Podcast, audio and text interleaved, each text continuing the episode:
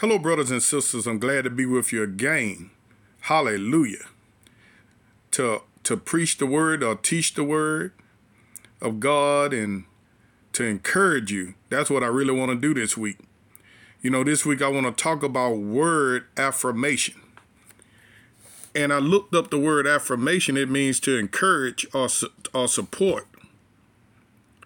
And God has designed his letter to you, which is the New Testament in our day. The Old Testament is written for our learning. But the covenant, the word covenant mean, means agreement. The agreement that we have with God is in the New Testament. Now you can read the Old Testament and learn what men and women did to get blessed or what men and women did to fail. See, because it was written for your learning.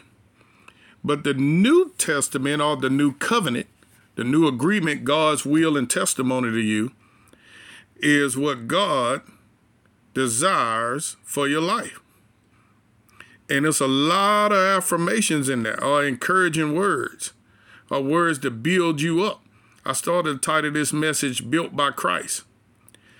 What God really wants you to do is to begin to agree with Him. Now, a lot of you have been under ministries where they affirmed you in a negative, or they encouraged you by fear. You know, they told you everything that was wrong with you, or things of that sort, to encourage you to do right by telling you negative things like, well, I want you to accept Jesus so you won't go to hell. Well, that might be true, but that ain't the reason I want you to accept Jesus. I want you to accept the Lord Jesus Christ as your Lord and Savior because He's good. Because He created you. You know, that's that's better to accept Him because He's good. Or that He created you rather than accept Him to stop going to stop from going to hell. How many understand that? Like, it's almost like a, a prostitute. She gonna do right by the pimp so the pimp won't beat her up. See, people see God in that light.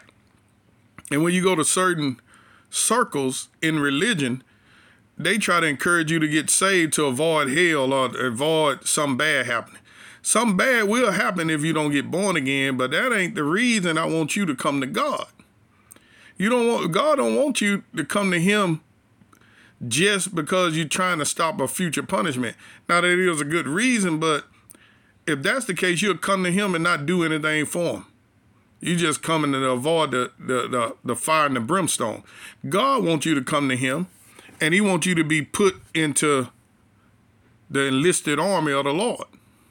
He wants you to become a warrior, a prayer warrior, or whatever kind of warrior, a, a warrior in the realms of preaching, where you just preach and preach and preach, or whatever he called you to do. A, a, a warrior in giving, if you if you call to give, you fund the ministry, whatever area you are anointed in, God wants you. Uncle Uncle Sam wants you. And, and, you know, that's a little saying they said with the natural military, but our big brother, the Lord Jesus Christ, they said he the firstborn among men and brethren. So your big brother, the Lord Jesus Christ, he wants you. He wants you to, to enlist, not to, to hurt you, not to not to rebuke you. I you know, I don't went to churches where they think you there to be rebuked. They think you there to get a whooping. No, man, people need to go to church so you can get equipped, so you can get trained on how to defeat the enemy. So this week, I just want to affirm you. Now, God has not given us the spirit of fear, but a power, love, and a sound mind. How many of you have a, a fear of death or any kind of fear? What I want you to do, I want you to say, Lord, you have not given me the spirit of fear. Say that. Lord, you have not given me the spirit of fear. Say that. But I have the spirit of power, I have the spirit of love, and I have the spirit of a stable mind. Say it again. I have the spirit of power, I have the spirit of love, and I have the spirit of a stable mind. Now, as you begin to continually affirm yourself with the words of God, when you continue to remember what God said about you, and not what Satan is telling you you're going to be powerful. You're going to be strong. You're going to be built up. You're going to be ready for warfare. You're going to be ready to deliver your brother, to deliver your sister. It's only after you have built yourself up by quoting, saying, decreeing, proclaiming the words that God has spoken over you. Then and only then will you be able to live a successful life. Then and only then will you be able to live a prosperous life.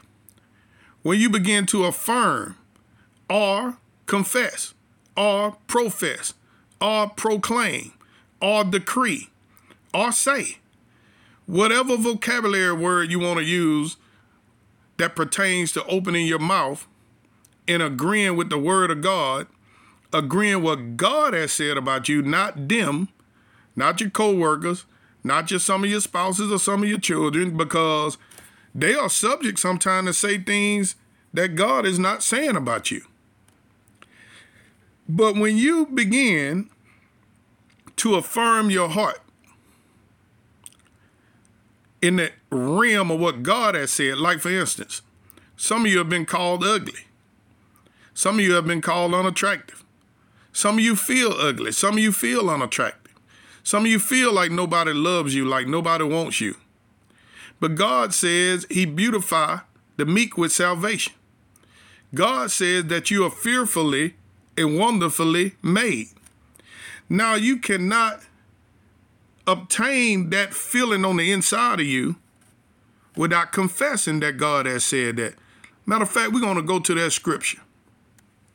And it is in Psalms 139. And let's start at verse 13. It says, For thou hast possessed my reins, thou hast covered me in my mother's womb.